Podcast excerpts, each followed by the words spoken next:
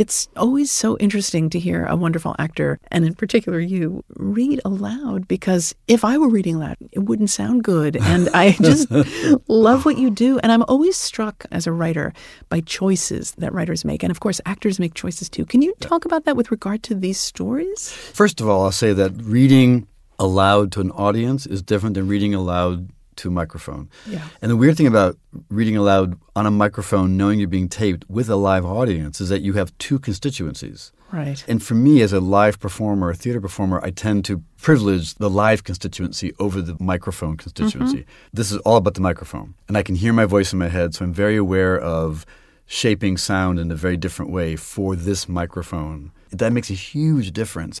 In a symphony space, the audiences move and shift and groan and laugh and sigh. It's a process. We take in what they do. And you then maybe change the way you're going to read, like the next line. Yeah, they help you understand. Are you ever surprised by something an audience laughs at or doesn't? Yeah, totally surprised. And again, it can feed you. Or their absolute silence inspires you because you can feel the weight of the story hitting them. Audiences can change from night to night too, right? If you talk to comedians, why aren't you laughing at that? Last night they loved it. And also, you know, the thing about the written word is that you sometimes can't get something across that's on the page. The way the line breaks are, you know, the way the story is very small sentences in mm-hmm. paragraphs that have breaks.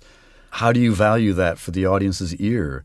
And is there a way to do that? And the answer may be no. The answer may be yes. And nothing's in quotes here. So Right. the dialogue's not in quotes. You were actually honoring the transitions. And I think a person like myself who's not an actor wouldn't know to do that. We're always kind of like rushing to get it over with. I always Right. feel sort of like superhero going through this guy, got to save those kids, got to get out of this story.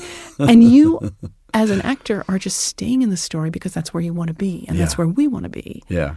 I also was struck by the changes in the voice. And can you talk about that modulation in the Ben Loory story? I've read it several times. You read it to yourself at first and see what happens, and then you have you have to read it out loud. The idea in your head is going to be different than when it comes out of your mouth. Mm-hmm. So I tried on different voices for death, and for the lady. You know, you can do without voices. You can kind of go, you know, a lady goes to church one Sunday morning and notices Death sitting beside her in a pew. Oh, Death, she says, very much surprised. Why, hello, I didn't see you. Hello to you too, miss, Death says with a smile. And what are we praying for today? Oh, says the lady, long life and happiness. Ah, says Death, sounds nice. That's legitimate. Totally. And that's the way it's written. It's not written with any quotation marks. So you try it that way and you kind of go, oh, we're missing something. I want to hear her. So you, you know, suddenly go, oh, death, she says. You put it a little higher, very much surprised. Why, hello, I didn't see you.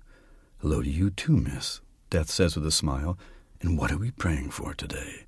Or, you know, you can make him Vincent Price. You can go, hello to you too, miss. And what are we praying for today? You know, that'd be a different way to go. You could do that. you could. You could make her start you. Oh, Death, she says. Why, hello, I didn't see you. Well, hello to you too. You know, you there's so many ways you can go. But for me, it was about keeping it just a little above my narrative voice and a little below my narrative voice. They're almost literary, but they're pushed toward character. It's so interesting because it creates a uniformity. It honors the sensibility of the story rather than you doing funny voices. It's Exactly. not at all about that. I mean, I know some actors when they do things, they never do voices. They just always stay in, in one voice, and that's completely legitimate. God knows when you get too many characters, it's a minefield. I mean, I once did a, a book on tape where the note that I got was, um, so Denis, the witch sounds like the cat, and you need to distinguish between the five bears. They're all sounding a little bit like the same Russian guy, and I was like, okay. I don't. I don't have five Russian right. accents. You contain multitudes, but maybe that not, that, that many, many multitudes. multitudes. No, no. So you, do have to be careful of not backing yourself into a ridiculous system. but you have mm-hmm. access to these options. See, most of us do not. Just before I came here, I was thinking about how to explain what we do, and part of it is I've been doing this for so long. The answer is I don't know how I do it. Right. You know, when I started studying acting when I was 18, one of my first lessons from my acting teacher was go out and bring back observations. Bring back five walks, bring back three gestures, bring back a couple of voices, bring back a couple of noses. Go out into the world and look. And as actors, that's now part of my body. I mean, every day as I'm walking around, I'm collecting things. I'm collecting people. You can't help it. And same with technique. When we read a play, I just did a, reading of Sam Shepard's True West. You read that play and you have to figure out how to speak the way Sam Shepard wants you to speak. That's different than the way that Ibsen wants you to speak, who's in translation, that's already a problem, who's different than the way that Neil Simon wants you to speak, who's different than the way Chekhov wants you to speak. So you, you have to find the style. We approach a text and you look at it and you kind of go, what's the world of the text? What's the style of the text? In this particular story, for instance, it's short sentences. You automatically kind of go, oh, we're in a different world. We're in a world of kind of fairy tale. It's not really a real world, so it's already given me permission to do things.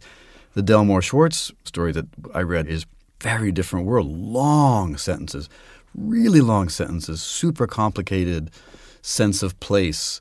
Where are we? He's in a movie theater watching his parents. Is this really happening? Whereas this is as mythical as it is, it's also concrete. They're in a church. Now they're in a cafe. Now they're in a car. You have to find the style, I suppose, is what I'm saying. And as actors, we're trained to do that over years and years and years. And you begin to do it without even noticing you're doing it. How did you approach the Delmore Schwartz? It's been a long time, so I don't remember. And it's funny, I listened to it and I didn't like my reading. You know, at any given point in your life, you would do something different. I liked a lot of what I was doing, but some of it I was like, oh, I would have done that differently. I do that, but there's no interpretation. There's nothing to start with. So it's not as important that I be a good reader aloud for my right. own work. It's internal and it doesn't have a voice. Mm-hmm. As if there's something really different and powerful about the written word than just the way people speak. That makes me think of so many things. I mean, the idea that, you know, what we give ourselves permission as actors to do is to say things that aren't on the page. Mm-hmm. So she says, What a marvelous idea, the lady says, climbing in. Is this yours? She says, the car. His line is, Oh no, says Death. I took a vow of poverty. My uncle let me borrow it for the day. So for me, what I want to do with that is something that's not on the page, which is, What a marvelous idea, the lady says, climbing in. Is this yours? She says, the car. Oh no, says Death. I took a vow of poverty. My uncle let me borrow it for the day. What is this uncle? Yeah. Who is this uncle? What Yeah. is, is that Satan? What, who is the uncle? You know. Yeah, yeah. So you know to value the word uncle in a way that makes you go, ooh, what's that? But again, that's a trick that actors have is like figuring out how to say something that's not on the page that you think is in the context of the story. Even making words long. I mean, this great sentence. They park by a cliff and spread out a blanket and open up Death's picnic basket. They unpack a feast and lay it all out, and then they drink a toast. That's a long sentence. Mm-hmm. You could say, they unpack a feast. They lay it all out, and then they drink a toast. But for me, I want to honor the sentence as written by the writer, which is one sentence with one comma. This is just like my favorite thing to talk about. And I'm thinking now, as you have this script of this story in front of you, what's the difference between having to memorize something? There's a couple of things. One is that when you are working on your instincts, you are bringing all of this crazy adrenaline to something. Mm-hmm. The minute you begin to rehearse it, it falls apart and becomes really bad. Yeah. because you're no longer working on your instincts. You now have to justify everything, and you now have to put it back together and say, "Why did I do that choice?" But then it comes back to that place again. When you memorize it, you get to a different place. The words do have to become yours. You have to own them in a different way. For a lot of actors, I know that when you memorize, you still see the page turn, and you have to get rid of that. Yeah. you see the bottom of the page, and you kind of go, "That's top of forty-two. All right, top of forty-two," and you see it in your mind almost you know, we do plays, they often cut lines. We often adjust the script. And that can really mess you up because it's very hard to get rid of the lines you memorized when they're cut. They're Right. always in you still. I did a play called Take Me Out for a year and a half, did 535 shows. And probably around show 300, I came out on stage and I did not know my first line. And it came out of my mouth, but then I didn't know my second line. And it came out of my mouth, and I spent the entire monologue, it's a monologue, about, I don't know, 15 minutes long, freaking out, completely panicking, drenched in sweat. It's like the dream. I didn't know it's like the, anything It's like the nightmare, right? because it had gone into my long term memory. The lines had become part of my body, and I was somewhere else, and I was thinking, is that sandwich shop carve open? That's the one on 48th, right? Is that open still? I ah. wonder. I could do that. Oh, I could have that. Okay, I had the soup. Daily soup's good. But do they have the chicken? While I'm speaking out loud, this is what my mind is doing because I've done it for 300 times. So it's it's like locking the door. Did you lock your door? You know, you were present. You did it. You turned the key, Right. but you don't have any memory But of it. But the audience probably wouldn't have known the difference. They wouldn't right? have known, Because but I was terrified. So I had to go back and memorize the monologue again and resolder all the connections. Why do I say the next thing? How do I get from this to that? Why do I say that? What is the music of this? And I put it back together again, and it was fine, but it was terrifying. That's really frightening. So I have you here in this studio, trapped in this studio. I would love to sort of watch in person how you do this. And would you read some of the story? Yeah, it'll be different, I think. The two lie on the blanket and laugh and talk. Death tells the lady about his job. It's okay, he says, but sometimes I get lonely. I know how you feel, the lady says. You do? says Death. I always thought you were happy. Dinner parties and photographs and all. Well, says the lady, things are different now, what with everyone gone. Gone? says Death. But where did they go? Well, my husband. You know, the lady says. And my daughter's married and in Sweden now, and the twins have moved to Maine. M- Maine, Death says. But last week they were four. Oh, that wasn't last week, the lady says. Maybe time moves differently for you, but I haven't seen you in ages. But, says Death, gazing at her in awe, but you look exactly the same. But even as he says that, he sees the old woman, like a ghost there, moving beneath the skin. Well, says Death. He blinks and looks away. You look the same to me, he says. It's nice of you to say, the lady says with a smile. And I still feel the same on most days. And and what have you been up to? She says suddenly, brightly, as if to change the subject. Me? Uh, says Death. Oh, well, mm, not too much running up and down upon the earth. Well, tell me all about it, the lady says. I've never been anywhere in my life. Nowhere? says Death. Just here, the lady says. Is the rest of the world as nice? Nice? Death says. I, I never thought of it that way. I I like it best in Asia, I guess. Did you see the Great Wall of China? the lady says. Oh, yes, says Death. Of course. So he tells her about his time there, about the houses and the domes, about the sunsets and the spires. And he tells her about Egypt and Iceland and Norway and Antarctica and everywhere else. It sounds so nice, the lady says with a sigh. I always meant to see the world, but there wasn't time. Well, says Death, it's never too late. We can go, and if you want, you can drive. He raises a hand and motions to the car. Oh, oh, oh I, I couldn't, the lady says. And besides, don't you have a job to be at? I could take some time off, Death says. The lady looks at Death, and Death looks back.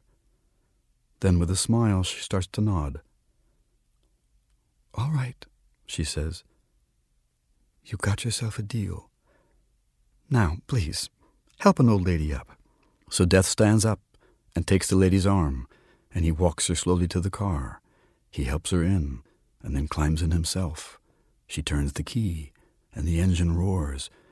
Okay, now, says Death, are you sure you want to do this? I do, says the lady. But first, a kiss. So Death leans in, and they close their eyes, and they kiss. Then she floors it off the cliff. That was wonderful. Tell me about your tricks. it was an idea of making that section more about Death's journey than her journey, his revelations than her revelations. Right. That she's sort of up here cheering away, and he's and he's having this massive change. Yep. He completely like gobsmacked, and then just at the end, making it a little darker, showing her hesitation. She suddenly realizes what's happening and goes, "Oh, he's come for me." You know that thing about, mm-hmm. "Oh, I couldn't," the lady says, and besides, don't you have a job to be at? You know, it's it's all understood. Mm-hmm. Well, I could take some time off. No, you're my job. I'm here for you. So it was just sort of putting a finger on the scale a little bit more with that, and they're they're just making him a little darker and a little more sinister finally at the end. It's almost musical in a way how Yep. you how you just did it. And I'm thinking, of course, of the Emily Dickinson because I would not stop for him, he kindly stopped for me. Yeah, it's just it was that was great. How exciting to see and listen to the choices that you make in person. And also, you push things by giving it um, momentum. So Death stands up and takes the lady's arm, and he walks her slowly to the car. He helps her in, and then climbs in himself. She turns the key, and the engine roars. Boom. Right. Okay, now you know what I mean. Mm-hmm. As opposed to the other way I did it before, which is much more ceremonial, trying to like paint the picture of their movements. And you've made the case for each of them. There's no right answer. Right. No. There's just taste. My taste, your taste, the director's taste, the audience's taste, and everyone's taste is different. And all you can do is make a guess and try Yeah. to stab, you know, and, and then someone will go, that was brilliant. And someone else will kind of go, oh, I didn't like it. Know? Well, I really liked it. So thank you. And it was so great to talk to you.